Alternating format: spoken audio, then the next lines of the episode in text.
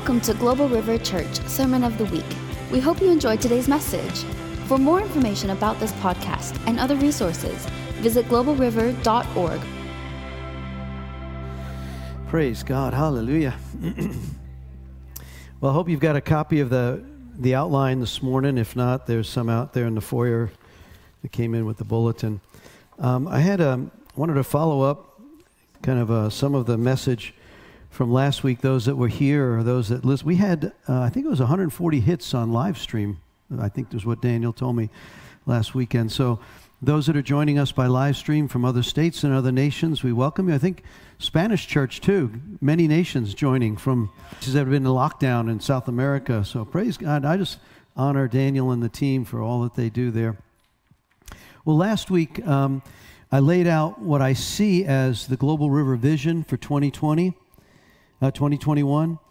And the major focus or the top priority is a lifestyle of pursuit, Jesus and his righteousness. This living for God, and we handed out a number of scriptures that go with that. Matthew 6:33 certainly is a familiar scripture. Seek first the kingdom of God and his righteousness, and everything that you need will be added.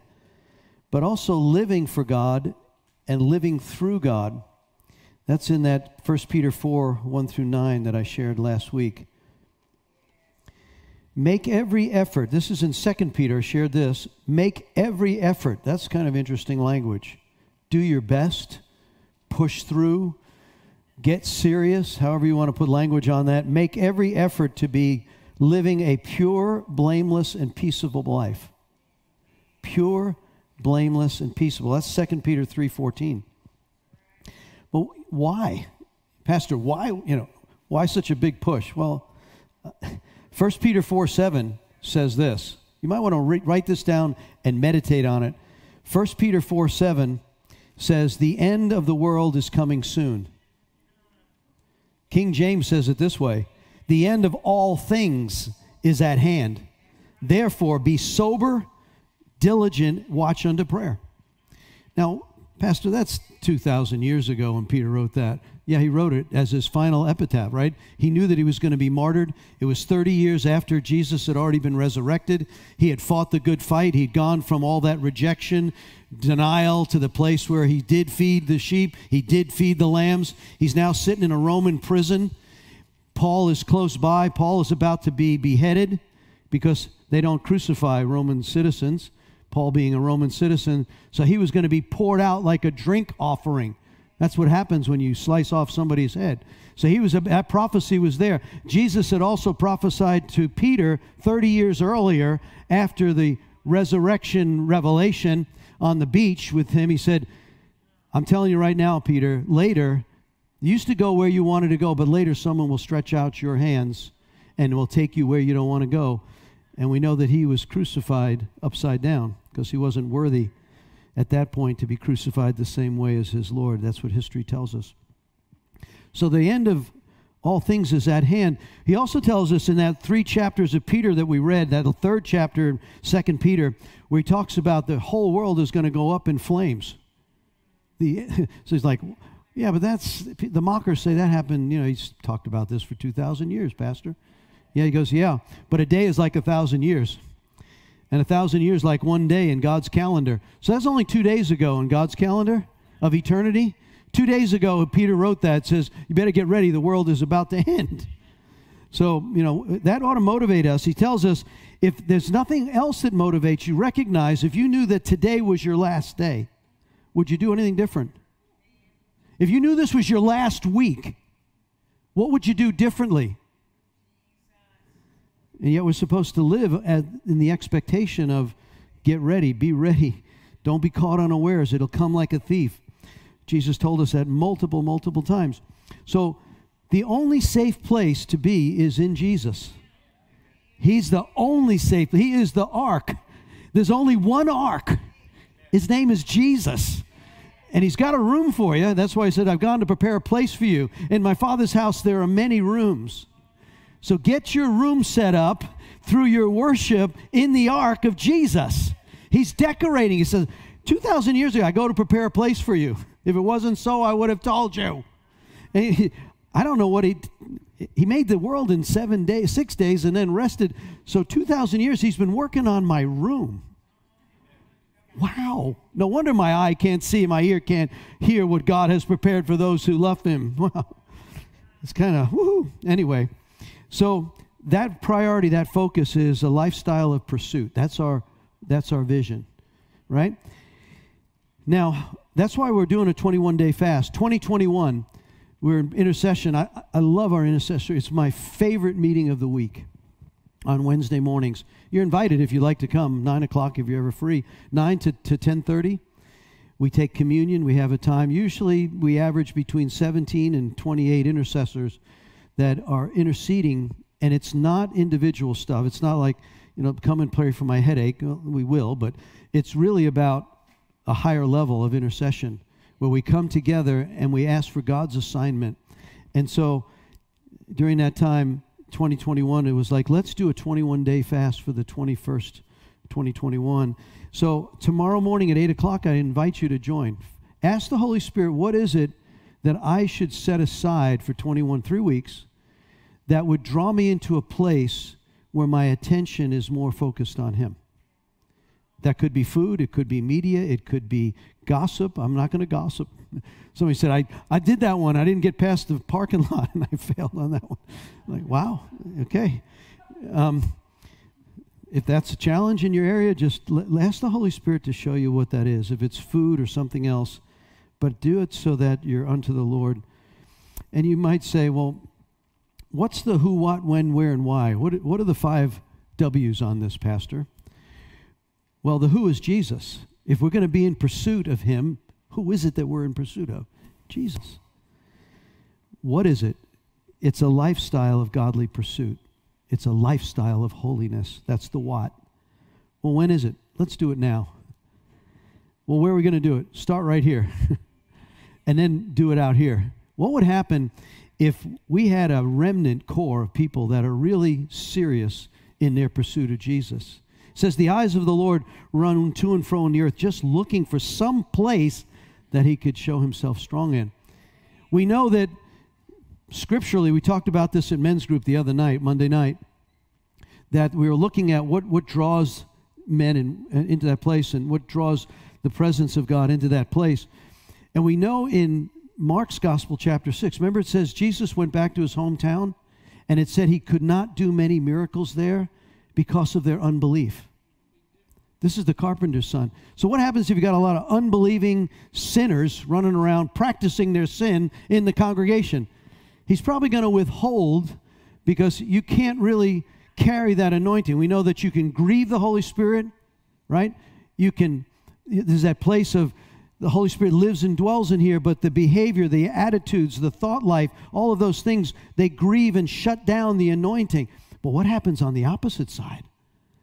When you get enough walking together in pursuit of Him, what's He going to do? That's where the miraculous you can be trusted. You're not here after pride and arrogance. Watch us. We did this. No, it's not about.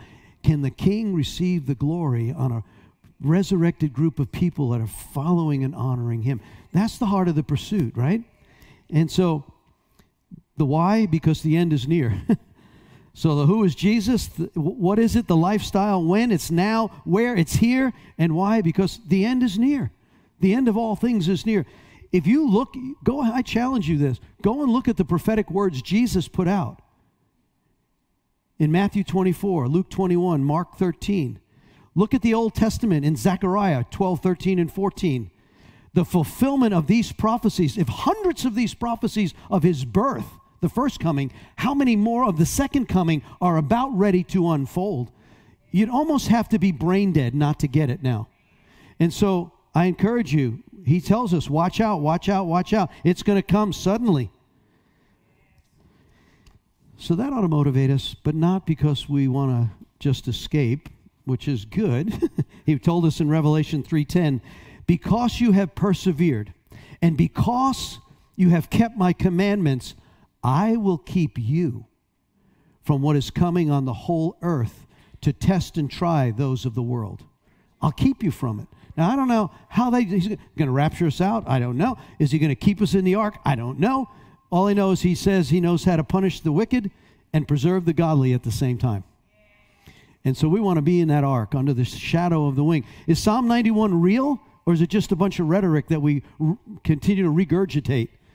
We live in the sheltered place of the Most High, under the shadow of the wing of the Almighty. This I say of the Lord, this I declare that He is my God, and there is no other. He says, I'll spring the snare of the fowler. I'll keep you from those that are sick and die. The thing that tries to strike and creep at noon around at night, or the things that strike at noonday. You may see thousands falling to the left, 10,000 on the right, but none of these evils will befall your dwelling place. Man, I can't tell you, I've been in countries where the warlocks wanted to kill us, and the, the people of another faith with their hats and their stuff were there. And I'm like, oh, God, is that psalm really true? I remember sitting there smiling while the words was going on. Oh, God, look at those people out there. Is that scripture real, God? I tell you, it's real. It is real.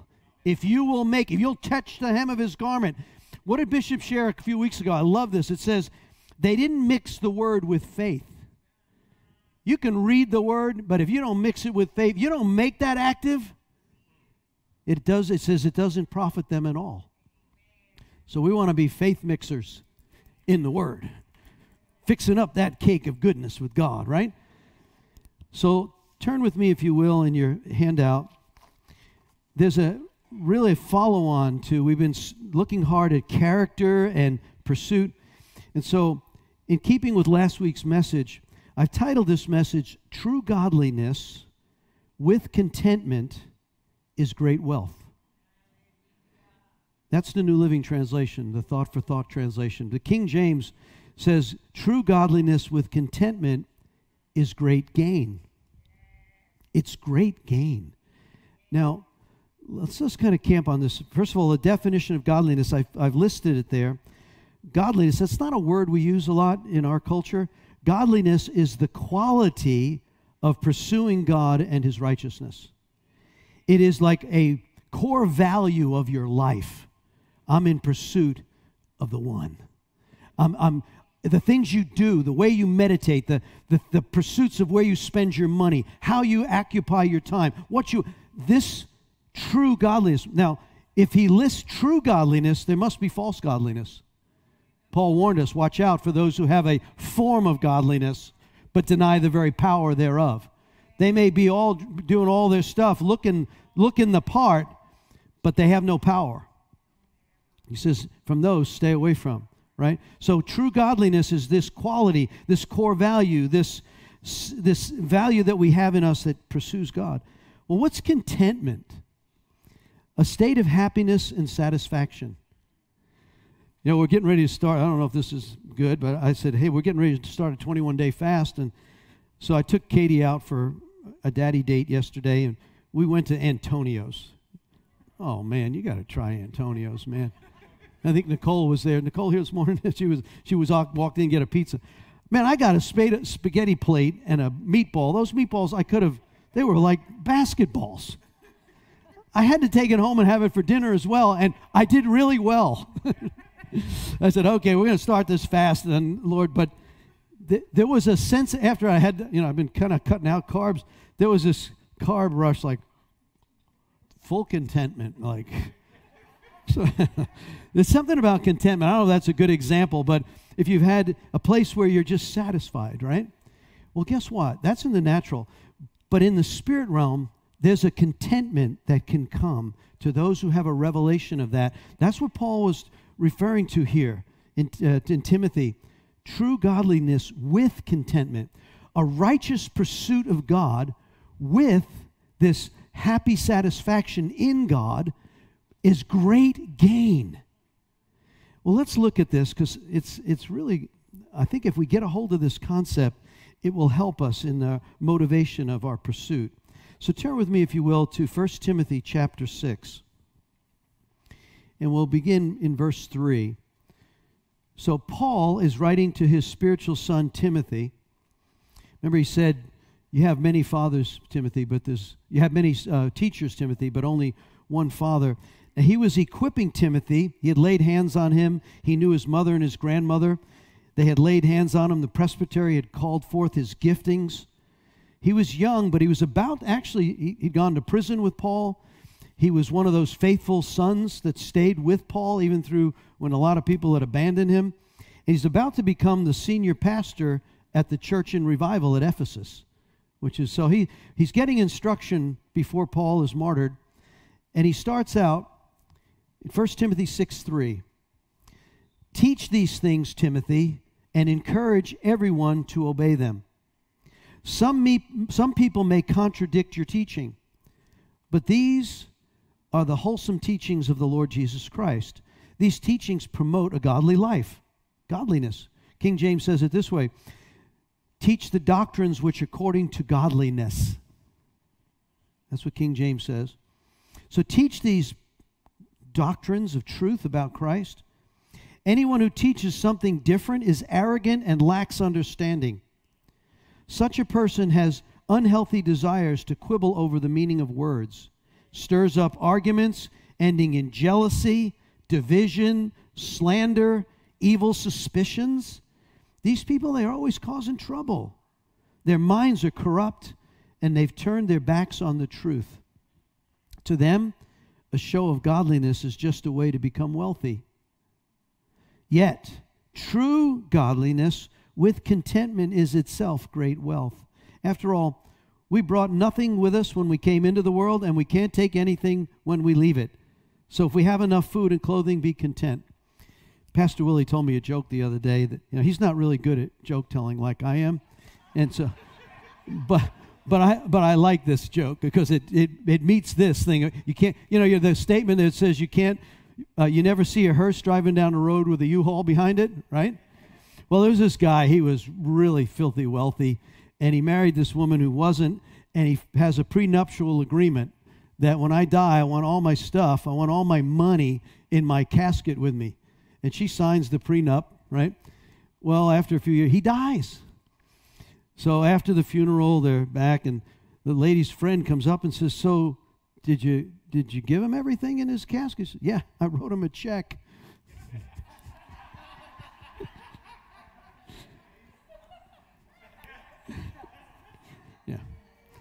Pastor, Pastor Willie, I don't know where he came with that one, but it was like, but it, it's that it's that thought is, what? What are you placing all your treasure on? You're not taking it with you. Remember, he told the guy who had all the barns, make a bigger thing, make it bigger, bigger. He says, Yeah, well, tomorrow you'll be required to give up your soul, and then where will you be? So it's, it's wise for us to enjoy the gifts he gives us. I'm not saying that you know we, we, we have to take up a poverty lifestyle unless the Lord tells you that, but because there were great there was great wealth in the kingdom. Abraham and they were all Lot, they were all um, bless David. Certainly Solomon, good night, Solomon. And yet it didn't do them well at the end of it. So there's this place of contentment. Let's read on what he says. Um, in, if you look at uh, Philippians chapter 4, and I've listed that at the top of your handout here, the Apostle Paul writes in Philippians 4.11, I have learned how to be content. Now let's just say Selah there for a minute. Let's stop and meditate on that for a minute. I have learned to be content. I'm, I'm learning, but I haven't learned it yet completely, right? In fact, most Americans, I, you know, I've been on some mission trips. We've been in some you know, mud huts and skeetas, and oh my goodness, we're not sure. There wasn't even hot coffee in the morning in the jungle there. and so we understand that you take away some of our stuff and we start complaining just like the Israelites did. Wasn't there leeks and great things in back in Egypt and you brought us out here to kill us, Moses? it's so easy for us to get wrapped up in we can talk a good talk, but start stripping away the stuff. So there's something about what Paul says I've learned to be content with whatever I have. Look at that top of your handout. Whatever I have, I've learned something. I know how to live on almost nothing or on everything. I've learned the secret. There's a secret of living in this situation. Whether it's with a full stomach or an empty one, with plenty or little. What is it? I can do everything through Christ who gives me the strength. See, it's that state of being. It's this, there's this place of, the revelation of the. It's, it's the Paul who is in prison with Silas, beaten, and yet they're in the inner they're in stocks in the inner prison, and they start singing songs of praise, which then causes an earthquake, which then causes the prisoners you don't leave, guys. They don't run. That which is what? And then the jailer is going to come in and commit suicide. He says, No, no, we're all here. We're just having a praise meeting. Yeah, all the stocks and the buildings have all fallen down, but we're here. So let's just praise the Lord. And the jailer goes, How do I get saved? How does my family get saved? Because what you're doing is not natural. And so Paul had learned some things. See, it's a state of being. And that's that place where, in that state of being, we, we don't ignore some of the things that are happening but it's the belief, the attitude, it's the mindset that's behind all that's happening. And Paul instructs us. Let's take a look at uh, 1 Timothy chapter 3. Go back again. And in verse 1 Timothy 3, look at verse 16. It says that King James says it this way. 1 Timothy 3:16 Without controversy, there's a great, this is a great mystery of godliness. God was manifest in the flesh. He's talking about the incarnate Christ. But he also says there's this great mystery of godliness. I like it even better in, in, if you look at uh, 1 Timothy 4 8. Just kind of look over on the next part of that. It says 1 Timothy 4 8 says, Physical training is good, but training for godliness is much better. It promises benefits in this life and in the one to come. This is a trustworthy saying, and everyone should accept it. This is why we work hard to continue in the struggle, for our hope is in the living God, the Savior of all. Teach these things. Verse 11 Teach these things and insist that everyone learn them. Don't let anyone think less of you because you're so young. Be an example to all the believers by the way you live in your love in your faith and in your purity until I get there, Timothy. Don't neglect, the spiritual gift. You know, um, the other night we're in men's group and Corey shared he's working on, I hope I can share this, he's working on pressing 500 pounds. Deadlift. That's not a, that's not a press? Okay, okay, that's this? Okay, whatever. you can tell I, I, have been in the gym, right? And so and I'm thinking, 500 pounds, like, good night. Now, what's the, he, that, that, that boy is big and strong, right? And now, in about 30 years, Corey, like me, everything starts to fall down.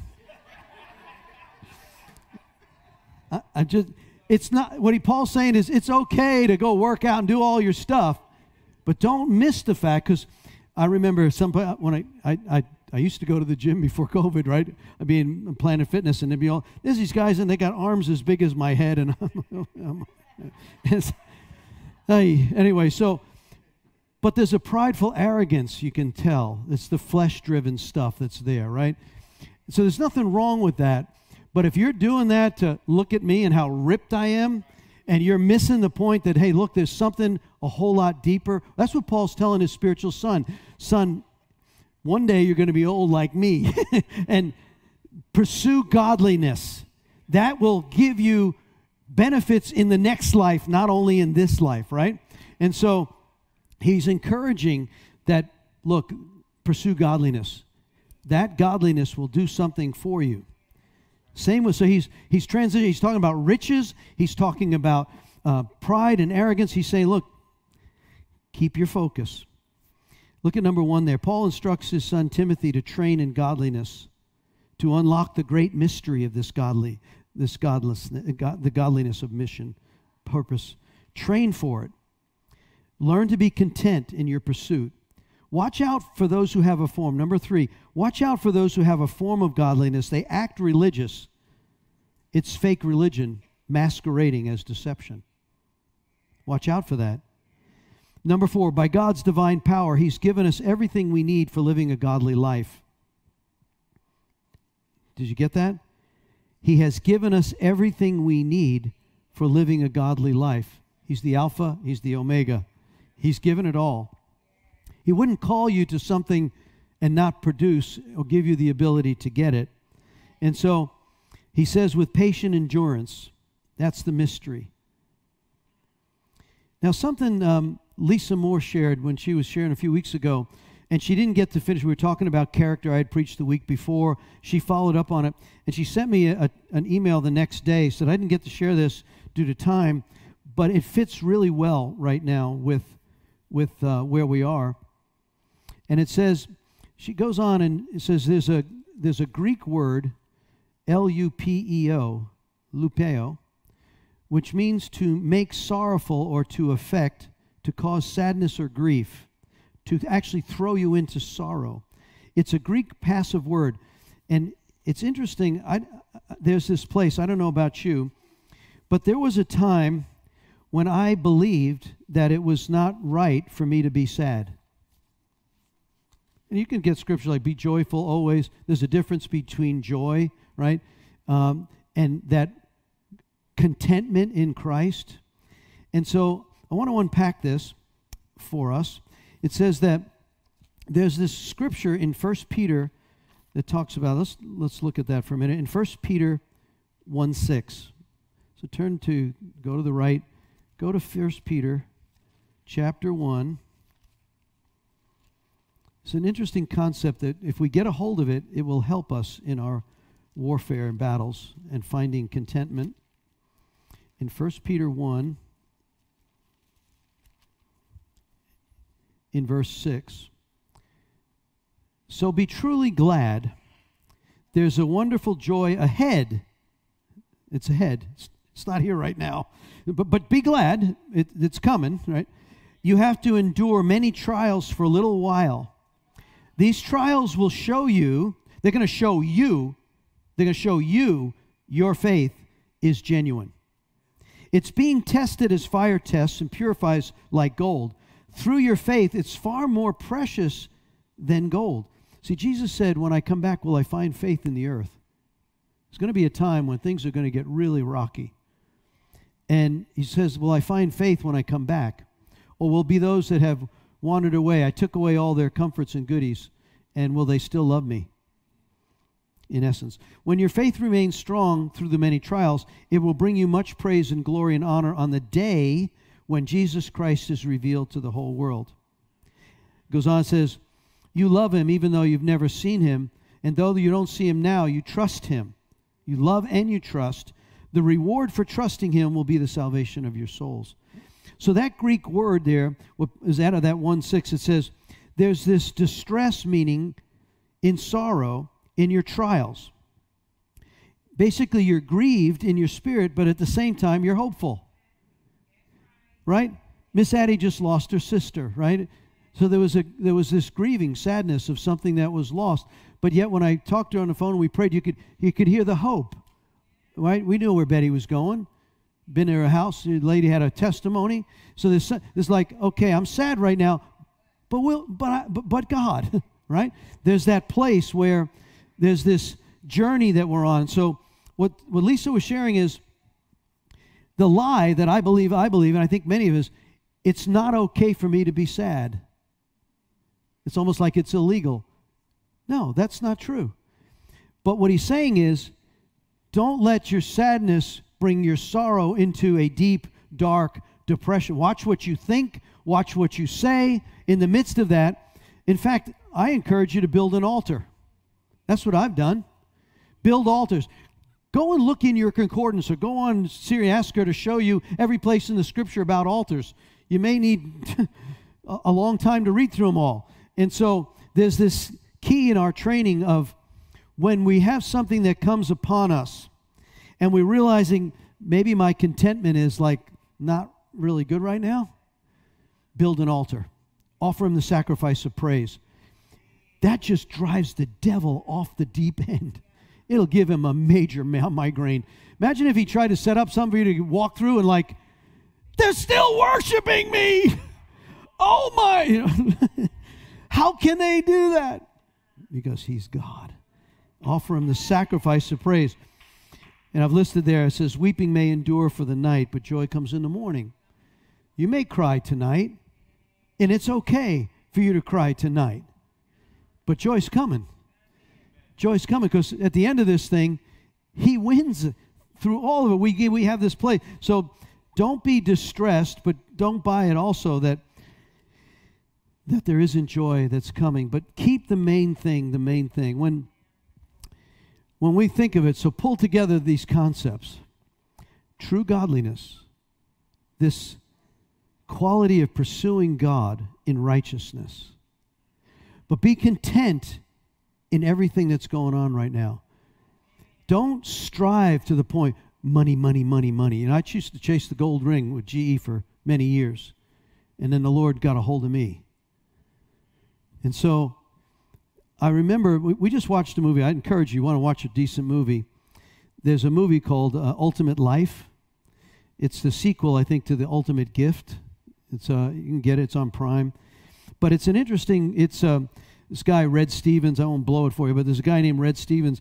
He grows up in poverty, and his goal is to be a billionaire. And he gets there. He strikes it rich with in Texas with oil and and he's got his four kids. He's living in a mansion, and he gets his billion dollars. And over Christmas, he's not with his wife or his children, and his children are a mess. They're all spoiled, rotten, and is this place where he, his friend, his black lawyer friend, has a car accident on Christmas Eve, and he's got to go on dialysis. They had to remove his kidneys, and Red comes in. The, this is one friend who's done a lot with him through all the business things. And, and he ends up, he realizes, I'm the same blood type. And Red Stevens, the billionaire, gives a kidney to his black friend. And God starts working on him. And he comes home and talks to his wife, apologizes and repents to her. All I do is work. I'm never here for you. Our kids are a mess. What have we done? What have I done? And he decides, here's what we're going to do. He gives his four kids $10,000. He says, This is for you. We've got a foundation that we're going to start helping others. We're going to take our money and we're going to work for, for helping others that are poor and broken. Now, you kids can do whatever you want with your 10,000. Well, three of the four kids can't wait to get this and that, and they run, oh, yeah, well, we can do whatever we want. The one child, the youngest one, comes back after the kids have all left, gives the check back to his dad and mom and says, I got everything I need. Here, use this for the foundation. That son has a grandson who then inherits the billionaire's legacy and ends up. He also figures this out in the ultimate life. He meets a woman who's broken, her daughter's sick, and ends up going on a mission field t- to Haiti forsakes all of his billions of dollars and says, If I don't have you, the love of my life, doing what we, I'm nothing. And God, of course, gives it all. it's just a, it's a great message that fits well with this is what are you pursuing? What am I pursuing right now? What's occupying our time? What lovers are you really chasing? What am I chasing? He's inviting us. He's saying, Come. Come. Come to me. If we can just recognize at the end of this thing, that's all that's going to matter anyway. It's all, look around. If he should tarry, what, 100 years from now, likely none of us will be here. So let's capture this divine revelation of godliness in pursuit of him, but also be content with where we are. If He wants to give us a lot, let's just share it. Let's do it. Let's give it away and help God reach all those that and enjoy the blessings. I, I wake up and it's like the one again in the movie just just did a lot of soul searching for me. When this he ran away from home, this Red Steven, he ran away from home and he gets on a train with a uh, one of the men, hobo, who happens I think to be a, an angel, and. Uh, he doesn't look the part, right? He looks like a hobo. In the morning, he wakes up, they're on the train and they're jumping the rails and they're heading to Texas. And the black man's up there and he's writing in the air. And Red's, what are you doing? He goes, I'm making my thank you list to God right now of all the things I got. He goes, huh? And he starts listing the 10 things he's thankful for. Well, Red Stevens adopts that policy. I'm going to wake up today and I'm going to thank God for what I do have. You start doing that, and something will start to happen in your heart, right? And so, because why? You become grateful, shifts your focus. It's not what I don't have or how bad this thing is, and that. And and I know there's times when you're walking through the valley of the shadow. Amen. Just keep walking. There's a there's a green pasture coming. So let's stand. I want to invite the ministry team if you'll come. If you please would wear a mask so we can really pray close if you need privacy. And we've had an amazing time of worship. New Year's Eve was really special here. Thank thank the Lord for what he did here and how worship has just opened up and there's a pursuit of people that are after God. We want to be the family of God. We want to be the army of God. We want to be the temple of God. We want to be the schoolhouse of God. We want to be that place. We want to be a hospital for God. Those are the five aspects, and all of them need to operate at the same time. We need to be a hospital for the broken. That's why we do prayer ministry and House of Mercy and outreach and and prayer. So we need to be a hospital to the infirm. That's why we support the halfway house and we help those that are homeless and struggling. We want to be a, a, training facility. We want to equip, whether that's the word on Sunday morning, the washing of the word, but it's also the discipleship training on Wednesday nights. Pastor Terry's going to share about Dietrich Bonhoeffer. The reason we were, Terry and I were praying into that, if you know anything about the history, when Nazi Germany, when, when Hitler was coming to power, there are many, many, many elements of that rise to power that we see right now. And Dietrich Bonhoeffer was a pastor who gave his life. He refused to compromise. They hung him at the end of just before the war ended. But he refused to compromise. And we, we want to look at some of the struggles that the church went through. The church in Nazi Germany went through with the rise of fascism and Nazism. There's some real interesting principles there that we know that the church in Nepal and the church in Red China are going through and other places of the earth. In Mozambique, where they're beheading Christians not far from where our base is. Went into a village, Boko Haram went into a village and beheaded many, many of their leaders in that village.